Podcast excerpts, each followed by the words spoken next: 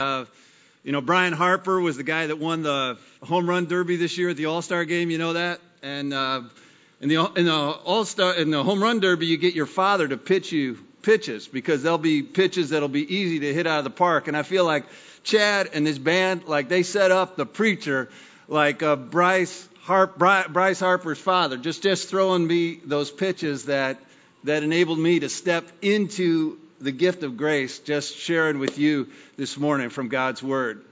Um, I was here last week. Anybody remember? Okay. I'm in the same pants. Anybody remember? The only pants you'll see a different church, just if you're taking note, you know. Um, uh, but I said last week that we're going to have fun speaking about money. I had fun. Did you? Did you? Give me a little help up here. Give me a little help up here. You know, Chad gave me some help. I need some help from from you as well. But uh, it, it's a great week to be here too. And Hillary, as we were driving over, my daughter Hillary's up here in the front, and that's that's why I'm here. Uh, not because I'm a world-renowned preacher from the East Coast that Stephen said, let's have him come in. Hillary said, how about having my dad come? So Pray for Hillary, man. She's put a lot of stake in having her dad up here. If you walk out and say, that's your dad, man, that was a drag, three weeks of that. But, but what we're looking at up here on the screen is a series on living generously. So it's, it's, it's not really talking about money, it's talking about life. Amen? All right? And, and last week we said that the, the pivot point for everything, and, and if you weren't here last week, uh, you don't want to miss this point. Go back, listen to listen to the message from last week. But it's it's living grace. That's where it starts. That if you miss that message, Paul says you you, you miss what's going to come in living generously. Today we look at the gifts that we've been given and living into those gifts. And the timing is great because we end this the week before Thanksgiving with living giving. So the two are dovetailing well. But the timing's also great. Let me tell you about this because. Um, you know, the time changed last week, so I'm still on East Coast time. So that means I'm up about 4 o'clock in the morning out here, right? Well, my grandson, who I'm just having an awesome time hanging with, and that's uh, the benefit. You don't need to pay me, Mike. This is great. You know, I just get to be with my grandson. That's cool. But my grandson gets up now when it's still dark. And he had been in the habit of getting up and reading for a while before he woke up his parents. And so they get up about six o'clock with him. But now everything's happening at five o'clock. He's ready to get up. So instead of Hillary and Tyler being mad at William for getting up so early, they're glad that Grandpa's here to be able to walk in, scoop him up, change a dirty diaper, and start the day. And if Hillary looked refreshed, she was up like I had to wake her up and say, I think we better get going to church today. You know, don't you think? So it's been great. I, I Spent some time. Heidi, where are you, Heidi? Raise your hand, Heidi. Heidi blessed me this week with some great gear on the Pacific Crest Trail. I was out there for three days. I told you last week that I'd come off the Appalachian Trail a couple uh, weeks ago, and, and, and so I, I just wanted to experience a little bit of the PCT. Uh, you'll hear more of that. Probably hear more about my grandson, you know, all that kind of stuff as I preach. But, but it's not me you want to hear. It's the word you want to hear. And the Apostle Paul, we're looking at this letter, kind of the first um, challenge for, for, for, fundraising in the New Testament uh, in 2 Corinthians 8 and 9. Last week, Paul celebrated that from the extreme poverty of the Macedonians, they had given generously uh, to this cause to go back to Jerusalem. And, and today we're going to look at the middle of this letter. There's kind of a long section in there that, that, that I may lose you on a little bit, but stay with it because Paul's setting up the structure for how important it is to structure our, our, our giving and to, to understand the nature of this work. So, you ready for the word? You ready for the word? Okay, good. I need a little help up here. These lights are bright. I can't see you. I don't know if you're with me. So let's hear uh, from 8 2 Corinthians 8 and 9. As Paul says, For I do not mean that others should be eased and you burdened, but that as a matter of fairness, your abundance at the present time should supply their need, so that their abundance may supply your need, that there may be fairness, as it is written. Whoever gathered much had nothing left over, and whoever gathered little had no lack. But thanks be to God who put into the heart of Titus the same earnest care I have for you. For he not only accepted our appeal, but being himself very earnest, he is going to you of his own accord. With him, we are sending the brother who is famous among all the churches for his preaching of the gospel. And not only that, but he has been appointed by the churches to travel with us as we carry out this act of grace that is being ministered by us for the glory of the Lord himself and to show our goodwill. We take this course so that no one should blame us about this generous gift that is being administered by us. For we aim at what is honorable not only in the Lord's sight, but also in the sight of man. And with them we are sending our brother, whom we have often tested and found earnest in many matters, but who is now more earnest than ever because of his great confidence in you. As for Titus, he is my partner and fellow worker for your benefit. And as for our brothers, they are messengers of the church, the glory of Christ. So give proof before the churches of your love and our boasting about you to these men. Now it is superfluous for me to write to you about the ministry of the saints, for I know your readiness, of which I boast about you to the people of Macedonia, saying Achaia has been ready since last year, and your zeal has stirred up most of them. But I am sending the brothers so that our boasting about you may not prove empty in this matter, so that you may be ready, as I said you would be. Otherwise, if some Macedonians come with me and find that you are not ready, we would be humiliated, to say nothing of you, for being so confident. So I thought it necessary to urge the brothers to go on ahead of you and arrange in advance for the gift you have promised, so that it may be ready as a willing gift and not as an exaction. Thanks be to God for this, his holy word. Amen.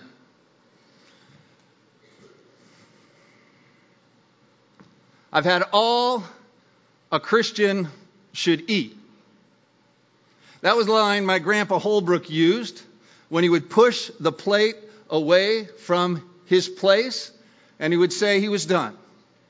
Not that he was stuffed, not that uh, he was bloated with so much food. He just said, I have had all a Christian should eat. Kind of a nice statement, isn't it? I mean, I, that's, that's probably, I could develop a diet plan around that. All a Christian should eat. My dad had another phrase.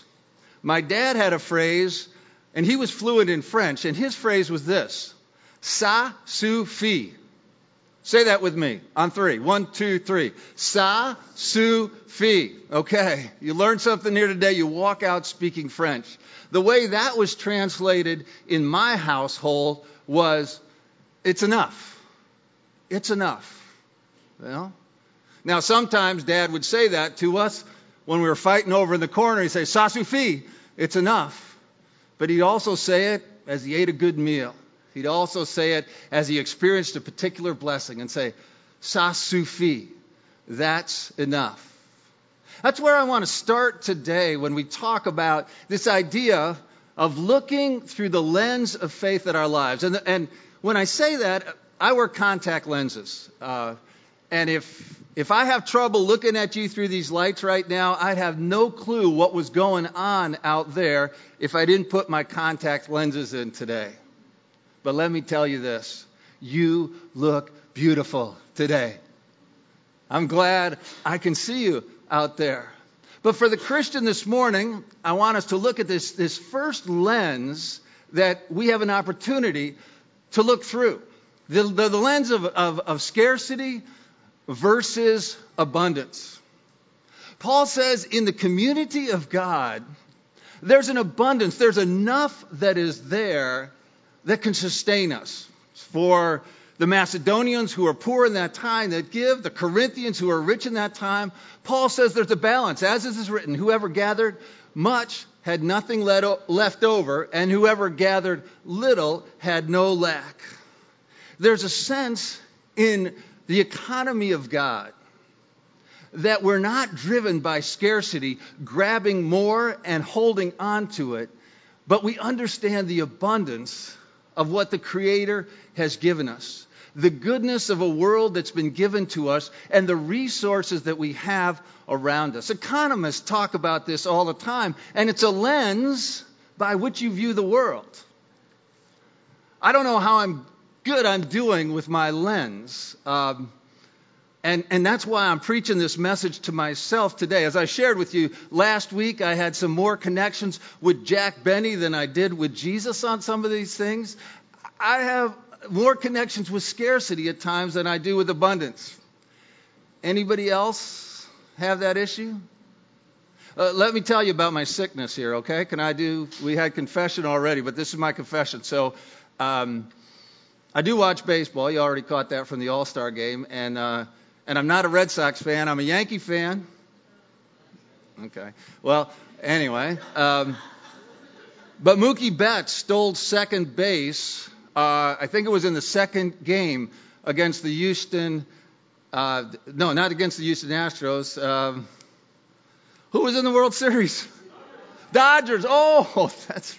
I am in California. I forgot. Yeah, California team wasn't it? Um, but Mookie Betts stole second base. Anybody here know what that means? Taco Bell gives a free Doritos Loco Taco. Right. Right. I put it in my calendar. Taco Thursday, November 1st. It was the day. Anybody here get a Doritos Loco Taco? Wow, you guys live well. You live well. but here's the problem. Here's the problem. I'd been at Rotary that, that day for lunch, all right? Rotary, you get a big meal at Daddy O's restaurant in Hopewell Junction, New York. And the first uh, Thursday of the month is dessert day at Rotary, too. So you also get a dessert. And I had the caramel salt cake. It was really good. I was really full. And I was leaving to come out here, so my wife and I were going to go out for dinner and have a date night that night. So I knew I'd be eating well at dinner. But it's free Taco Thursday. I have to go get my free taco. So after my big lunch, I go to Taco Bell. I get the Doritos Loco Taco. Any of you eating the Doritos Loco Taco? What happens when you bite into it and you're driving? It explodes. It explodes. So here's this taco in my lap that exploded, and I don't need the taco. I'm just going because it's free. Lord help me. Lord help me. You know? Uh, if, if you look up here, um, economists talk about scarcity and abundance. And here's, here's scarcity as it's defined by some economists. Okay, scarcity leads us to this fear based, rigid, limited resources, problem focused, holds, back your, holds you back in life, and kills abundance. Abundance thinking from the economy of God, trusts in God, open minded, abundant resources, possibility focused, plenty helps you move forward in life and attracts more abundance. I think that's what Paul is talking about here. Trust the economy of God in your life to be able to live generously, trusting that in those times when, when things may be scaled back for you, there's going to be enough, enough. Uh, Brene Brown, who's um, somebody that uh, is popular on YouTube, just speaking about our issues in life, says this. Says, she says, We live in a culture with a strong sense of scarcity. We wake up in the morning and we say, I didn't get enough sleep, and we hit the pillow saying, I didn't get enough done. We're never thin enough, extraordinary enough, or good enough. Until we decide that we are, for me, says Brown, the opposite of scarcity is not abundance, it's enough. I'm enough. My kids are enough. Can I say, Sasu Fi? Can you say, Sasu Fi? Yeah. You know, I, I, think of the testimony of, of people that come back from mission trips. And, and I don't know if you've heard this, but um, so oftentimes we would we would send a team to Africa, we'd send a team to the Dominican Republic, whatever it would be, and and invariably the first comment that I would hear as these teams would come back to report would be to say, these people had so little, and what? They were so joyful. And, and after a while, I thought, there, there's kind of a sense that comes from a statement like that that says, our joy comes from what we have. You know? How can they be joyful when they don't have all the things that we have? And the sickness of our society comes out when we see a bumper sticker or hear a phrase that says, the one with the most toys wins. We know that's not true, right? We know not that's not true. But, but as we come to Thanksgiving, isn't it ironic that the day after Thanksgiving, called Black Friday, when scarcity is going to be in full view of everybody in America, and we'll get some story of people that slept in front of Walmart since three days before Black Friday so they could get $100 off a TV. But Paul says that's not for you. There's, there's a way to live with abundance, recognizing that God provides. Here, here's what it says in the Psalms it says, I have been young and now I am old. Psalm 37. Yet I have not seen the righteous forsaken or their ch- children begging bread. They are ever giving liberally and lending, and their children become a blessing. Depart from evil and do good, so you shall abide forever. Thanks be to God that we can see life through that lens and respond by living generously. Amen. Okay, that's kind of the signal that I'm done with that, that first point here. That first point. Take home, Sasufi. Second point here is I use a phrase from Rick Warren. It says, making giving happy habit, not happenstance. This is that long section in the middle that, that Paul is talking about. Titus, he's talking about that uh, the, the, the, the preacher that's known throughout the church, and he's talking about that other man. We don't necessarily know people make different connections on who those people might be, but the, but the point that most commentators will say is that um, Paul was speaking about people that the Corinthians knew. So you can understand that at this time and this day, entrusting these kind of gifts to people was a little dangerous because they have to travel all the way to Jerusalem carrying this dough and give it to the church of Jerusalem. So Paul is making sure that the Corinthians understand that he has structured this gift well. And the invitation that, that I give to you is, is an invitation that says that, that generous living needs to become from habit, not happenstance. I mean, you may be charged by passion today, walk out of here and, and, and give some money away to somebody. There may be a cause that comes, the fires up in, in Northern California that you may say, I got to give some money to. And that's all a part of being generous, to be sure. But to understand what Paul is saying, first of all, to the Corinthians, he says, Here's how I've structured this so you can understand that your giving will be um, be given to trustworthy people that will carry out that good. But also, Paul says this so give proof before the churches of your love and our boasting about you to these men.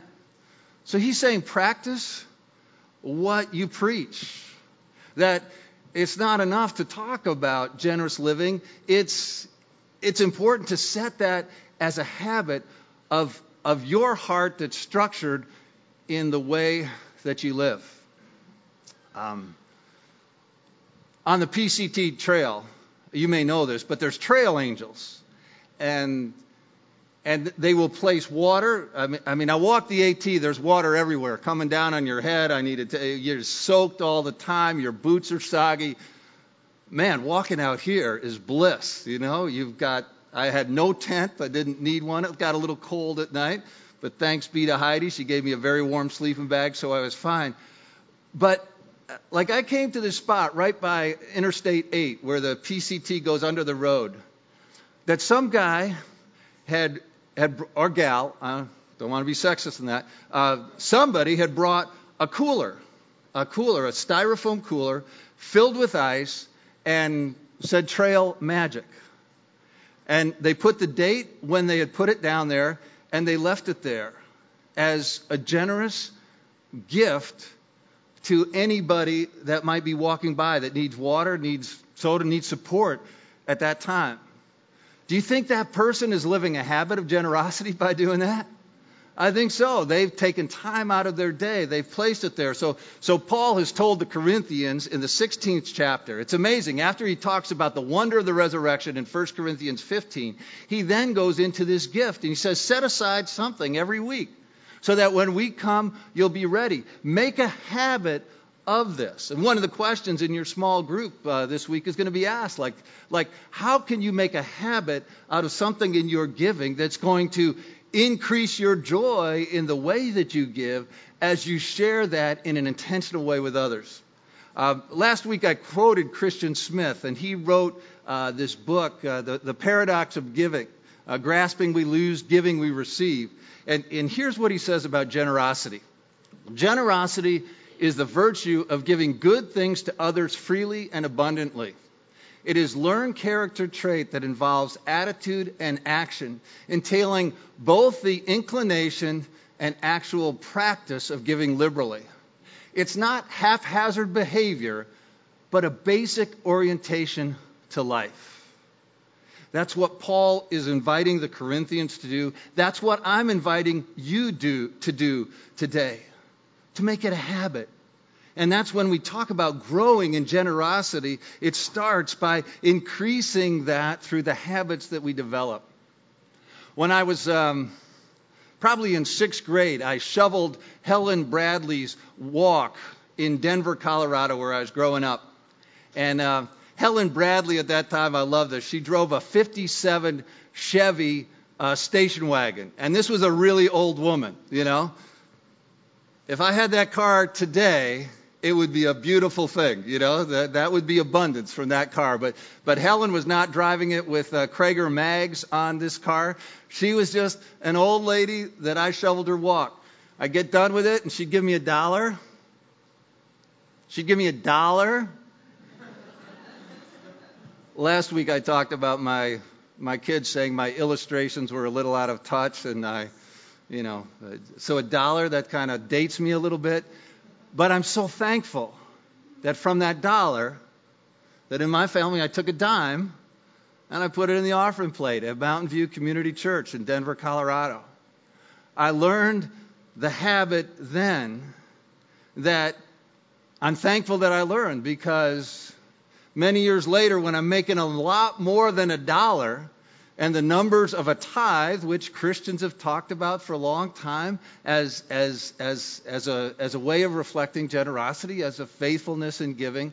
Um, when those numbers increased to a lot more than 10 cents, I had learned the habits young that equipped me to be able to live joyfully in generosity as one who is now making more money. Habit, not happenstance. Amen? Okay. You got me. We're, we're closing off there on the second one. Um, the third, the third point, and, and, and this is what this whole series is about. You've already, you already heard it, so I, I, I think you know this one, but, but to, to repeat it again, the final lens through which I want you to look through in living generously is to see life as gift and not grabbing. It's what Chad talked about so well and for the beauty of the earth, the gifts that are all around us. So, Paul closes off this section by saying this. So I thought it necessary to urge the brothers to go on ahead to you and arrange in advance for the gift you have promised, so that it may be ready as a willing gift, not as an exaction. An exaction. Uh, the new RSV says an um, uh, extortion. Uh, the, the word in Greek has this word of greed, you know, that, that, that, that, that sometimes you can feel. They're always asking for money. They always want to take it. It's mine, and I want to hold on to it. And, and, and actually, I've done some studies uh, with cultures of generosity. And, and in the church these days, they're not so much talking about stewardship anymore because, because the way we've thought about that, even with tithing, we don't talk about tithing a lot, is, is it's like, um, 90% of this is mine and 10% goes to God. No. no. Uh, what I'm trying to get you to see, and, and, and I think you understand this to start with, is, is that 100% of it comes from God. And the invitation that we're given is to live our lives in response to grace. Remember last week we talked about Jean Valjean from Les Miserables, that from that one moment of grace returned his life to the world as a gift of grace, working for justice and mercy for the poor. That, that's the image that we want to catch on to. Is all of life as a gift. Paul says this um, earlier in Corinthians when he says, For who makes you different from anyone else? What did you have that you did not, not receive? And if you did not receive it, why do you boast as though you did not? Did you wake up this morning and say, okay, it's my decision to breathe? No, it's a gift. Did you wake up this morning and say, it's my decision to have the, the sun come out this morning and one, run, warm the earth? No, it's a gift. When you start to recognize everything that you have that is a gift, life starts to take on a different flavor. And and it comes from, from the first story in Genesis when we hear those words See, I've given you every good plant yielding seed that is upon the face of the earth, and every tree with seed in its fruit. You shall have them for food, and to every beast of the earth, and to every bird of the air, and to everything that creeps on the earth, everything that has the breath of life, I have given every green plant for food. And it was so. God saw everything that he had made, and indeed it was very good. And there was evening, and there was a morning, the sixth day. It was very good. It was very good. I want an amen to that as well. You know, I know we're Reformed Christians, and and, and we understand the nature of sin and total depravity, but sometimes I worry that we start the story with Genesis 3, the fall, and not Genesis 1 and 2, the original blessing that comes to us. And the restoration of what God is doing is restoring us to that original blessing that is a gift, that is a gift that we receive every day that we had nothing to do with it blessing. You know, in the Reformed Church, we use something called the Heidelberg Catechism.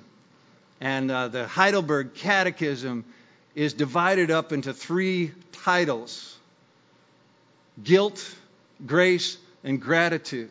And so oftentimes we start with the gospel with that, with our guilt, and understand the grace of God, and then our lives are reflected as lives of gratitude.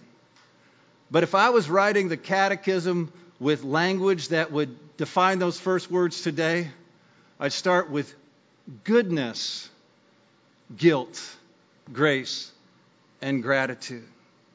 That sense of original blessing. And it's really true. Uh, and even in the Catechism, I shouldn't disparage the Heidelberg because I don't know if we have any Heidelberg people out there, but it starts What is your only comfort in life and in death? Do I have any help out there? Okay, I know I'm in a PCA church. You got the Westminster. I'm not my own. I belong body and soul in life and in death to my faithful Savior, for He has fully paid for all my sins and set me free from the tyranny of the devil. I love that. Doesn't that start with goodness? Your day, your life, your blessing starts with the goodness and graciousness of the gift of God. That is the lens that I want you to see this world. Because if you don't see it that way, you start grabbing for everything that you can get. You start seeing life as extortion or exaction that's claimed from you by the church, by this person who needs, by this need that's before me, by the mortgage company, by all this. It all becomes exaction. If you start with the gift, you start seeing the grace that's there that empowers you. The other thing, Chad, that you did was for the beauty of the earth, you put up that, that slide with the stars.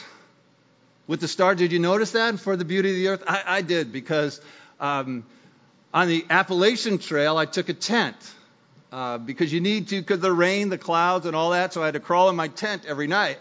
But on the Pacific Crest Trail, I had no tent. And this last week, did you see any clouds in the sky? And, and the other problem is, it was warm during the day, but it was so cold at night. So two nights ago, I got to my campsite, and um, and I had all my cold weather gear on and clothing that I had, and I was still freezing. So that meant it was time to crawl into my sleeping bag. This beautiful sleeping bag that Heidi gave me that's just so warm and snuggly. And you can do these mummy bags so you just have your eyes looking out, and it's like 5:45 at night. Yeah, I'm in bed. You know? I got nothing to do, but I'm so cold that I need to be looking up at the heavens. Psalm 8, uh, uh, you know, when I look at the heavens, the work of your hand, what is man that you are mindful of him, or the son, of, son of man? Uh, and, I, and I sat there and I, I thought about the elections. I thought about my life. I thought about what I have, what I don't have, whatever. I said, uh, do you think the stars care? But then I looked at the, the story and, and, and the lens that we're given from Genesis 1 and 2 is a lens that says, all right, and I'm not saying there can't be other life out there in some way. God's got control of that. I believe that. But as far as we know right now, unless anybody can tell me differently this morning, there is no other planet where where retired preachers are laying in a mummy sleeping bag, looking up at the stars and saying, you know, what is man that thou art mindful of him?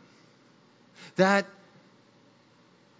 is what changes our view of our lives. That's what calls us to live generously. That's what calls us to make a habit out of living generously, to see the abundance that is all around us, not the scarcity that makes us fear and grab more.